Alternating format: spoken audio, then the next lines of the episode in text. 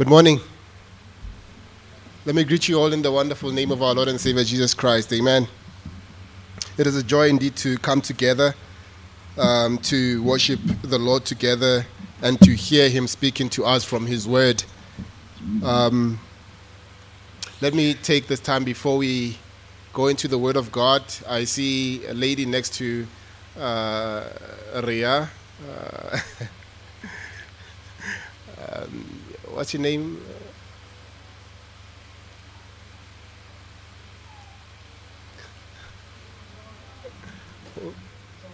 Joy, joy, joy. Welcome, Joy. Um, we are joyful to, to, to, to be with you and uh, um, get to know her after church over tea and coffee. Um, what we have been doing um, this January is going through the attributes of God through. Um, uh, so we, we we're looking at the attributes of God, and um, um, the series. The name of the series is Knowing God, um, and and it's it's a. I think this is the most important thing that a Christian um, could occupy himself or herself with, uh, knowing God. Um, in Isaiah chapter nine God says to the children of Israel, they were boasting about a lot of things. Um, and as, as, as war is coming towards them and they are boasting about what they have, boasting about their might and stuff like that, God rebukes them and, and reminds them what is most important, what is the, the most important thing to, to boast about. Uh, listen to what, what, what God says to them through Jeremiah. In Jeremiah chapter 9, verse 22, and verse 23. He says, Thus says the Lord, let not the wise man boast in his wisdom, let not the mighty boast in his might, let not the rich man boast in his riches. Uh, do you hear what God is saying? That we should not boast in, in, in wisdom, we should not boast in, in, in, in riches, we should not boast in our own strength. But this is what the Lord says. But let him who boasts boast in this, that he understands and knows me. Uh, do you see how the knowledge of God is important? That the most important thing about your Christian life is that you are acquainted with God. As those uh, uh, uh, uh wise words from A.W. Tozer Dear Christian, acquaint yourself with thy God. And to do that uh, uh, uh, well, I believe that we need to go into the scriptures and find out what the Bible says about who God is. Last week we saw the sovereignty of God. We saw that God is sovereign, He's in control, He, he reigns. This week I want us to focus on the holiness of God.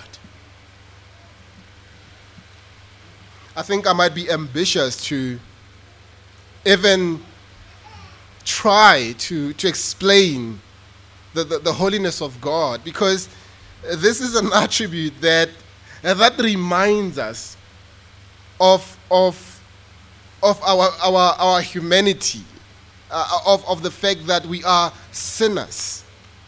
And, and, and so, but, but we need to, to come to a point where we really understand the fact that God is holy, right? So, what we're going to do, we're going to look at, we're not going to focus this on one particular text. We're going to look at um, different texts in the Bible as we, we, we, look at the holiness of God. And what I'm going to do, I'm going to give you uh, uh, uh, uh three, three, three questions um, as we interrogate um, the, the question of the holiness of God. First of all, we're going to answer what the holiness of God is. Secondly, we, we, we're going to um, to see how uh, the holiness of God is manifested. And thirdly, we're going to see the holy, holiness of God in relation with his children. Let us pray. Our dear Heavenly Father, as we come to you today, we are reminded, O oh Lord, that we are not holy, that our holiness is derived from you as we occupy ourselves with the subject of your holiness, O oh Father, teach us to be humble. Teach us to stand in awe of you. Teach us to love and honor you with our lives, with everything that is in us. In the precious name of our Lord and Savior Jesus Christ, we pray. Amen. Now, the question, the first question, as I said, what is the holiness of God? What do we mean by the holiness of God? You see, to be holy means to be distinct. It, means to separate or to, to, to be in a class by oneself. I love how R.C. Sproul puts it. He says that the primary meaning of holy is separate. It, it comes from the ancient word that meant to cut or to separate. Perhaps even, even more accurate would be the phrase to cut above something. When we find a garment or a piece of merchandise that is outstanding, uh, that, is, that has a superior excellence, we use the expression that it is cut above the rest. This means that um, one who is holy is uniquely holy, with no rivals or competition. Uh, in other words, when we, when we speak about God being holy, we speak about Him being superior in His moral excellence. We, we speak about Him being cut above the rest. When the Bible calls God holy, it, it, it means primarily that God is transcendently separate. He is so far above and beyond us that he, he seems almost totally foreign to us. To be holy is to be other, it is to be different in a special way. This is how the scripture puts it. Look at Exodus chapter 15, verse 11. Remember, after God delivered the children of Israel and they sing this song in, in, in response to that deliverance when He opened the Red Sea. And in, in verse 11 of this song, this is what they say They say, Who is like you, O Lord, among the gods? Who is like you, majestic in holiness, awesome in glorious deeds, doing wonders? They, they, they see the Lord as being incomparable. That we, we cannot compare the Lord with anything. In fact, think about this. Your idea of holiness, the, the, the, the ideas of holiness that come to mind, are far below the true description of the holiness of God. He cannot be compared. He is majestic in holiness. Remember the song of Hannah as well.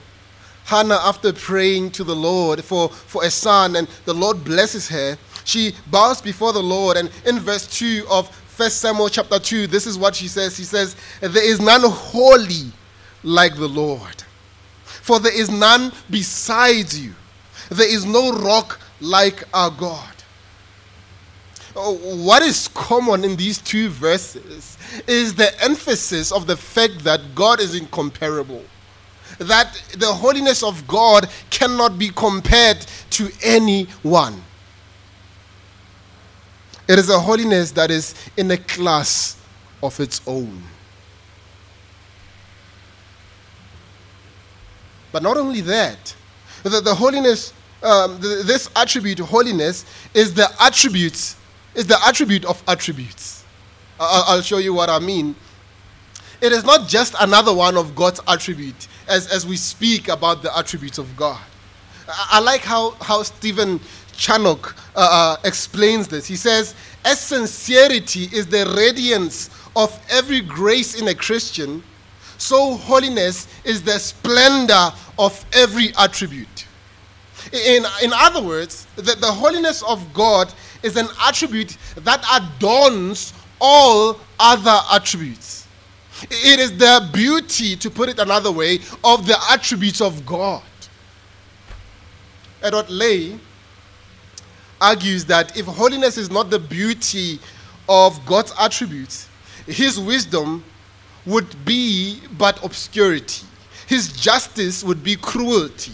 His sovereignty will be tyranny and his mercy will be foolish pity. But the holiness of God is in everything that he does. It, it adorns everything that he does. You see, uh, everything God thinks, everything God desires, everything God speaks and does is utterly holy in every way. It is the attribute of attributes, it is the crown of every attribute. When we speak about the sovereignty of God, we speak about a holy sovereignty. When we speak about the power of God, we speak about a holy power. When we speak about the wrath of God, it is a holy wrath.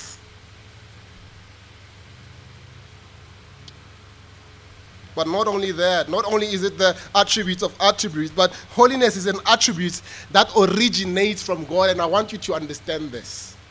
It originates from God. It, is not derived holiness, but it is intrinsic holiness. Right? Let me explain it this way. When people uh, see our son, Loazi, the next thing that they do is try to figure out who he looks like. Right? There is one group that I think is very mistaken. This group says, he looks like my wife. And we all know that they are all mistaken, right? But there is this other group we, which I think uh, they have their wits about them. They say he looks like his father. But even if we engage in this debate of who he looks like all day long, what we understand is that his looks have been woven by God by using two people, right? They are derived from, from these two people. They are, his looks are not original of himself there's a semblance, there's a resemblance from where he comes from. There's a, we can see that there's a generation that he follows. But not so with God. Right? Not so with God. His holiness is not derived from something, His holiness is original of Himself, it is intrinsic holiness. It originates with God. I love how the angels express it in, in, in, in, Revelation 15, verse 4. As they sing out to God, they say, You alone are holy. You'll notice that in the Bible, especially in, in Isaiah, I think it is 24 times, where Isaiah refers to God as the, the Holy One of Israel. When the Bible says God is the Holy One of Israel, it doesn't mean that he took his holiness by identifying with Israel. But it is the other way around. He is holy in himself and has identified with Israel. The holiness of Israel as a holy nation, as the royal priesthood, is derived from God. Does that make sense? In other words, there cannot be holiness outside of God. Holiness finds its true meaning in God. I hope you understand that carefully. We, we, we are not holy in and of ourselves. But our holiness, though not as perfectly as that of God, it comes from God because God bestowed it on us. One example is that of Moses, right? Is Moses coming down from Mount Sinai after spending time with God for 40 days. And as he comes down after receiving two tablets containing the law of God, the Bible says in Exodus chapter 34, verse 29, his face shone because he had been talking to God.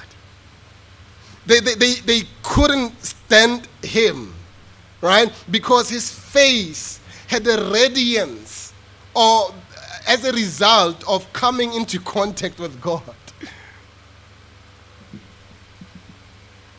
it was derived. It, it was not original of Moses. Moses was not born with a radiant face.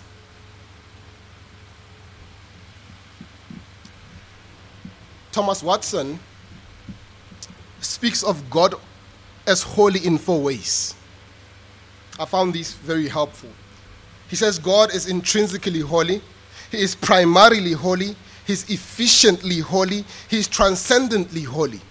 When He says He is intrinsically holy, He says He is holy in His nature. When He says He is primarily holy, He is say, he, He's saying that God is the pattern of holiness. When he says God is efficiently holy, what he's saying is that he is the cause of all holiness in others, including Christ's human nature. When he says God is, is, is transcendently holy, he's saying that God is above, far above the capacity of angels and, and, and, and glorified saints to behold. I think this was last one needs to be explained even further, right?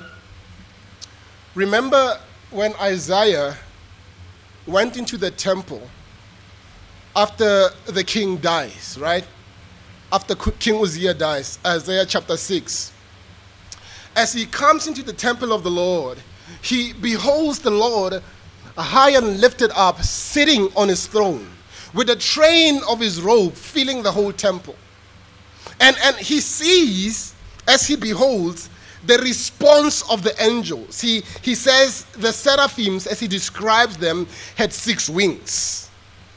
And, and, and, and he, he tells us about their posture, uh, so to say, in the presence of the Lord. He, he tells us what they were that what they were doing, their attitude as they encountered the holiness of God. He says, with two wings they, they covered their face with two wings, they covered their feet, and with two wings, they flew away. Uh, this is a clear, a, a clear description of the fact that the, the holiness of God, although angels are in some way holy and redeemed uh, uh, uh saints, uh, uh, glorified saints that are in heaven are in some way holy, but they cannot uh, fully have the capacity to behold the glory of God.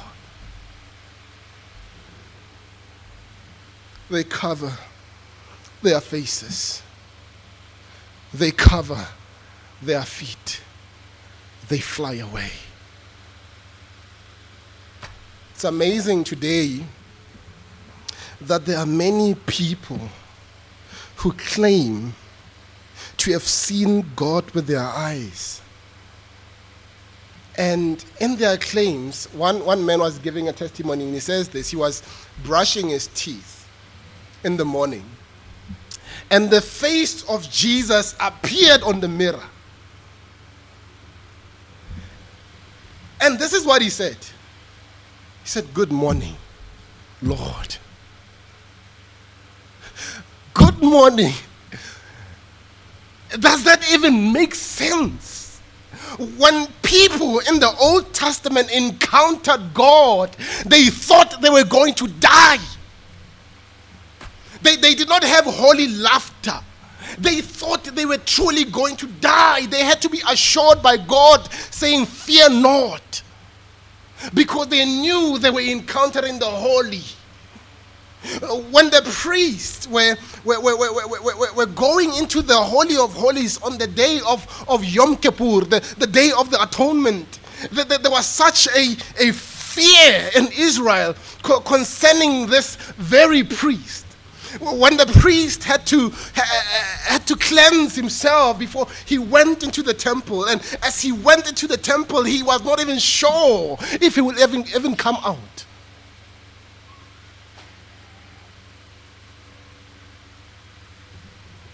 And you see God, and the next thing is laugh. And the next thing is say, Good morning, Holy Spirit, or Good morning, Jesus.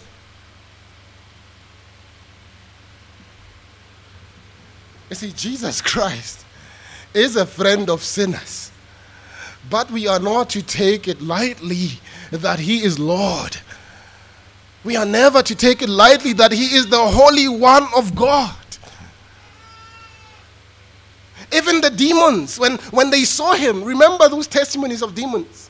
They, they, they, would look at him in fear and in trembling and they would say, You are the Holy One of God.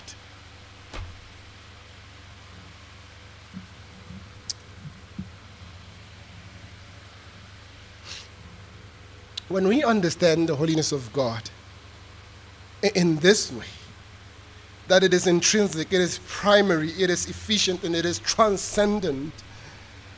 This reminds us that God is not a figment of our own imagination. He is the only living God. Psychology believes that, that God is a creation of humanity that desires to put their hope in something. the 19th century leading German psychologist Friedrich Nietzsche says that God is the mistake of human invention. But whenever you read these things, you, you come to a clear understanding and you see that this is a clear indication that anyone who believes this foolishness, anyone who believes this nonsense, does not know about the God of the Bible. The holiness of God is a clear indication that God cannot be an invention of the human mind. If humanity is to create a God in their own imagination, the most likely result is that that little God will reflect the debased desires of, their, of those people. If you look at the gods of Greek mythology, you clearly see that they were created to communicate and sanction the debauchery of their culture. These gods encouraged sexual immorality. They encouraged murder. They encouraged dishonesty, licentiousness, and all kinds of wickedness. Hermann Klein uh, uh Necht observes, observes that the gods of, of, of the Greeks, um, he, he, he observes them and he makes this comment. He says this. He says, the Greek polytheistic gods manifest no trace of moral seriousness or of what is for us the, characteri- the, character- the characteristic trait of holiness. Making the same argument, A.W. Tozer says this. He says the character attributes, attributed to the gods of the ancients and of modern heathendom is the very reverse of that immaculate purity which pertains to the true God. They, they are nowhere near comparison with God. Uh, in clear contrast with, with these false gods, the God of the Bible manifests his holiness in his interaction with humanity. While the gods of the culture promote the sinfulness of humanity, the character of, God, of the God of the Bible rebukes sinfulness. In Hosea chapter 11, verse 9, God says this He says, I am God and not man, the Holy One in your midst. The Holy One in your midst. So, so we see what the holiness of God is or what we mean by the holiness of God. And the second question I'd like to answer for you and for us this morning is how is the holiness of God made manifest? How is the holiness of God made manifest? For the sake of time, I'll just give you two, two ways it is manifested. First of all, it is manifested in His commands. The, the, the commands of God bear the character of God they testify of the fact that God is holy. The commands of God are God's holy command.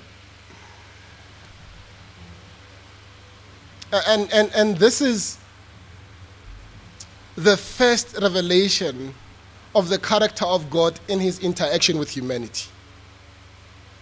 What did he do when he meets Adam? He tells him about his, his, his freedom to eat of any tree in the garden, right? But one tree of the knowledge of good and evil he shall not eat, because in the day that he eats, he will surely die.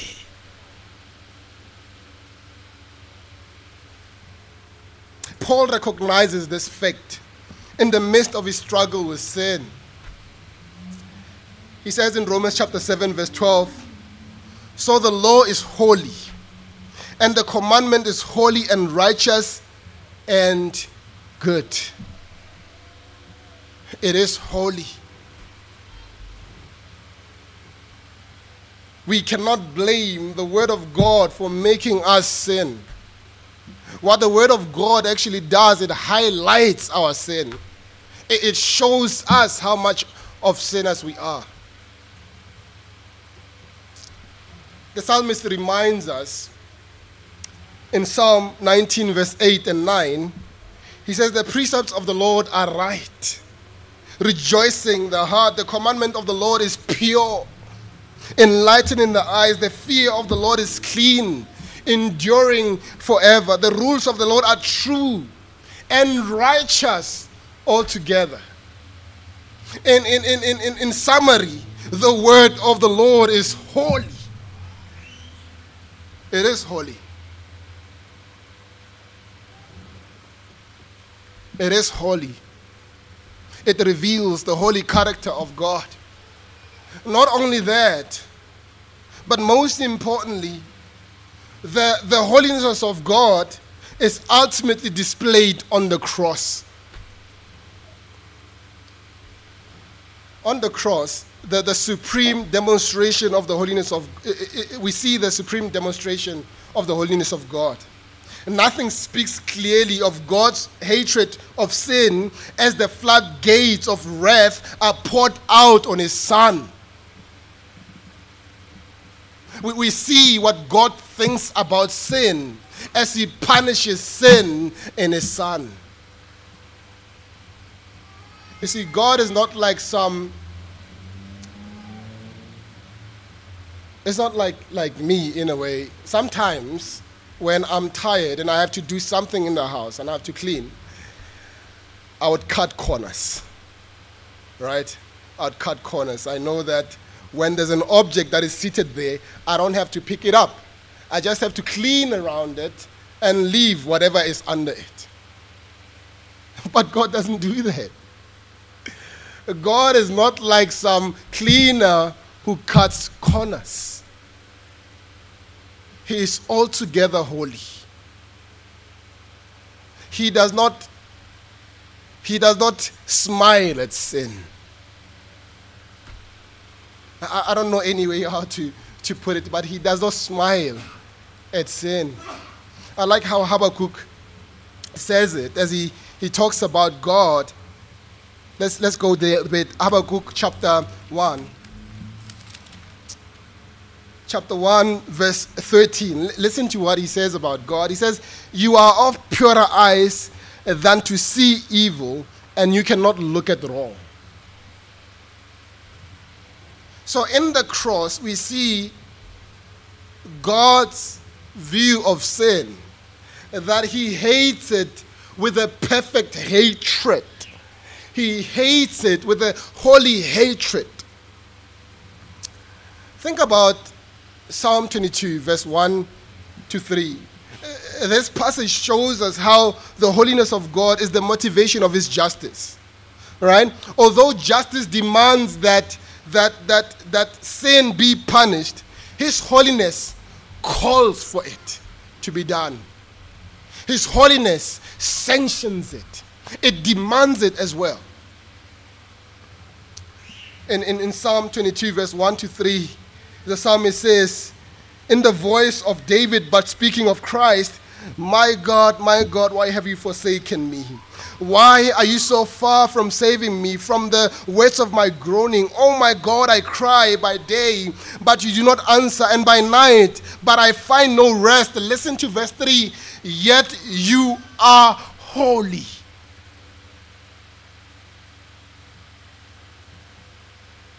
When the justice of God is expressed, it is expressed as the result of the holiness of God calling for it.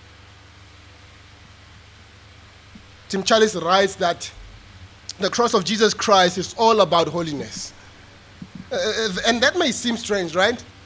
That, that may seem strange that a place of blood and suffering and torment would be all about holiness. But the cross answers this question How can a holy God be reconciled to an unholy people? This question demands this one How can the relationship between a holy God and an unholy people be restored with, without some gross act of injustice? If, if sin is not punished, there would be injustice with God. At the cross, we see just how much God values His holiness. We see that God will not violate His own holiness even in, the, in order to save the one He loves. Here at the cross, we see the wrath of God meeting the mercy of God. This is where wrath and mercy meet. We, we see both of them in their glorious fullness. None is compromised. The, uh, the ultimate display of God's wrath and the ultimate display of God's mercy is on the cross. As I always say, if you want to see the wrath of God fully displayed, look at the cross. If you want to see, and I'll change the wording, the holiness of God fully displayed, look at the cross. If you want to see the mercy of God fully displayed, look at the cross. It is on the cross that we see God's hatred of sin. It is on the cross that we see God's love of humanity. It is on the cross we see the vindication of God's holiness.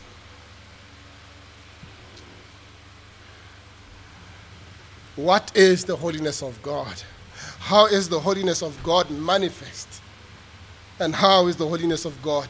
How does the holiness of God affect his children? We see this as the third. Third question. Theologians, when they theologize, they, they categorize the attributes of God into two. They, they say there are incommunicable attributes and there are communicable attributes. When we talk about incommunicable attributes, we talk about attributes that humanity is unable to imitate, right? God is not calling us to be all powerful, right? God is not calling us to be sovereign. God is not calling us to be omnipresent, to be present everywhere at the same time. We are here and we cannot be anywhere else. But holiness is categorized as a communicable attribute.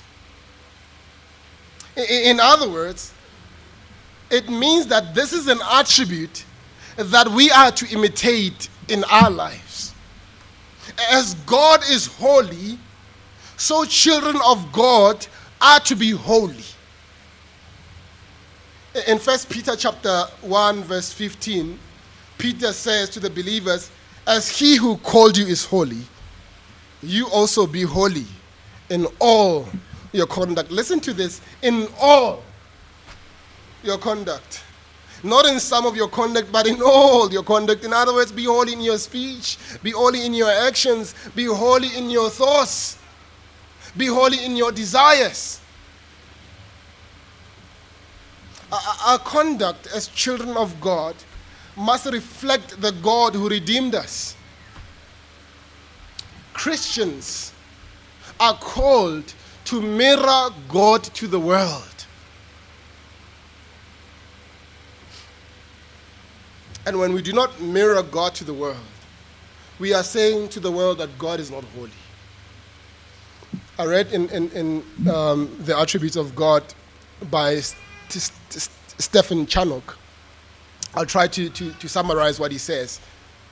He says to misrepresent the holiness of God, to to, to, to, to misrepresent the holiness of God is, is, is worse than being an atheist. Because when you're an atheist, you are saying there's no God. But when you are misrepresenting the attributes of God, you are saying God is not holy, therefore he's a monster. You are representing God to the world as a monstrosity. and not as he is. In, in other words, when we are holy in all our conduct, we become signposts that point to the holy God. In Matthew chapter, one, chapter 5, verse 16, Jesus says to his, uh, to his disciples, Let your light shine before others, so that they may see your good works and give glory to your Father who is in heaven. The, the, the believer's light functions to point God uh, Uh, to, to, to, point to God who is the giver of light so that the world that is in darkness will come to the true light who is the giver of life.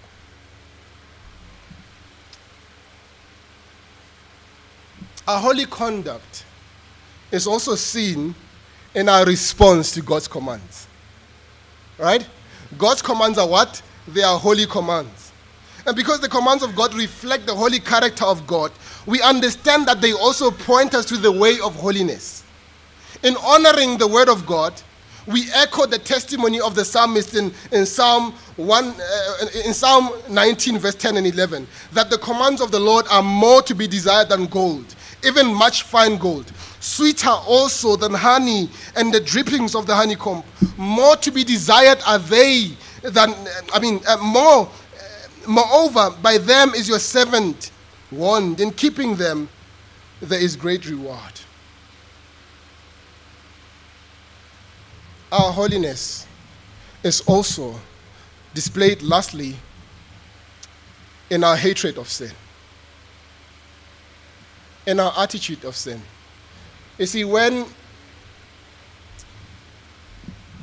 I think about this a lot, I don't know why these days, that when I was not a Christian, I did not know that I was a sinner. But it doesn't mean I was not a sinner. I, I did not struggle with sin because I was a slave of sin. I was following wherever sin calls me to follow. But when I became a Christian, there's a different power at work in the believer. And, this different power displays to you your heart and the brilliance and the majesty of Christ. And when you are redeemed, there's a different power at work in you. And this power works against sin. Does that make sense? And this is when your eyes are truly opened. Because now you see that you are a sinner. Not only are you a sinner, but you see that sin is against a holy God. And because you are a, for a holy God, you must be against sin as he is against sin. The Bible calls us to holiness. We cannot dabble around with sin. We cannot play around with sin. We must kill sin. In conclusion, let me give you this passage Romans chapter 8. Paul has been speaking about what life in the Spirit is like and, and how we have been freed in the Spirit. And as a result of being freed, he says in verse 12, in verse 12 and 13 of Romans chapter 8. So then, brothers, we are debtors, and not to the flesh, to live according to the flesh. For if you live according to the flesh, you will die. But if you live by the Spirit, if, if by the Spirit you put to death the deeds of the body, you will live. Do you see that? We are debtors, but we do not. We are not debtors anymore to sin. We are not debtors anymore to the flesh, to follow after the flesh. We have been free to do what? By the Spirit to kill, to put to death the deeds of the body. One of the indications that you are saved is not the fact that you live a perfect life, it's the fact that sin is not master over you and you seek to put it to death each and every day. Amen. Oh, dear Heavenly Father, you are holy. Our tongues are not even worthy to speak of your holiness. We, we, we, we, we cannot even know the depths of your holiness. even in eternity, Lord, we will still not have the capacity to truly and fully behold your holiness. We thank you, Lord, that a holy God saw it fit to send his holy Son to die for an unholy people so that this holy people can be saints in your eyes.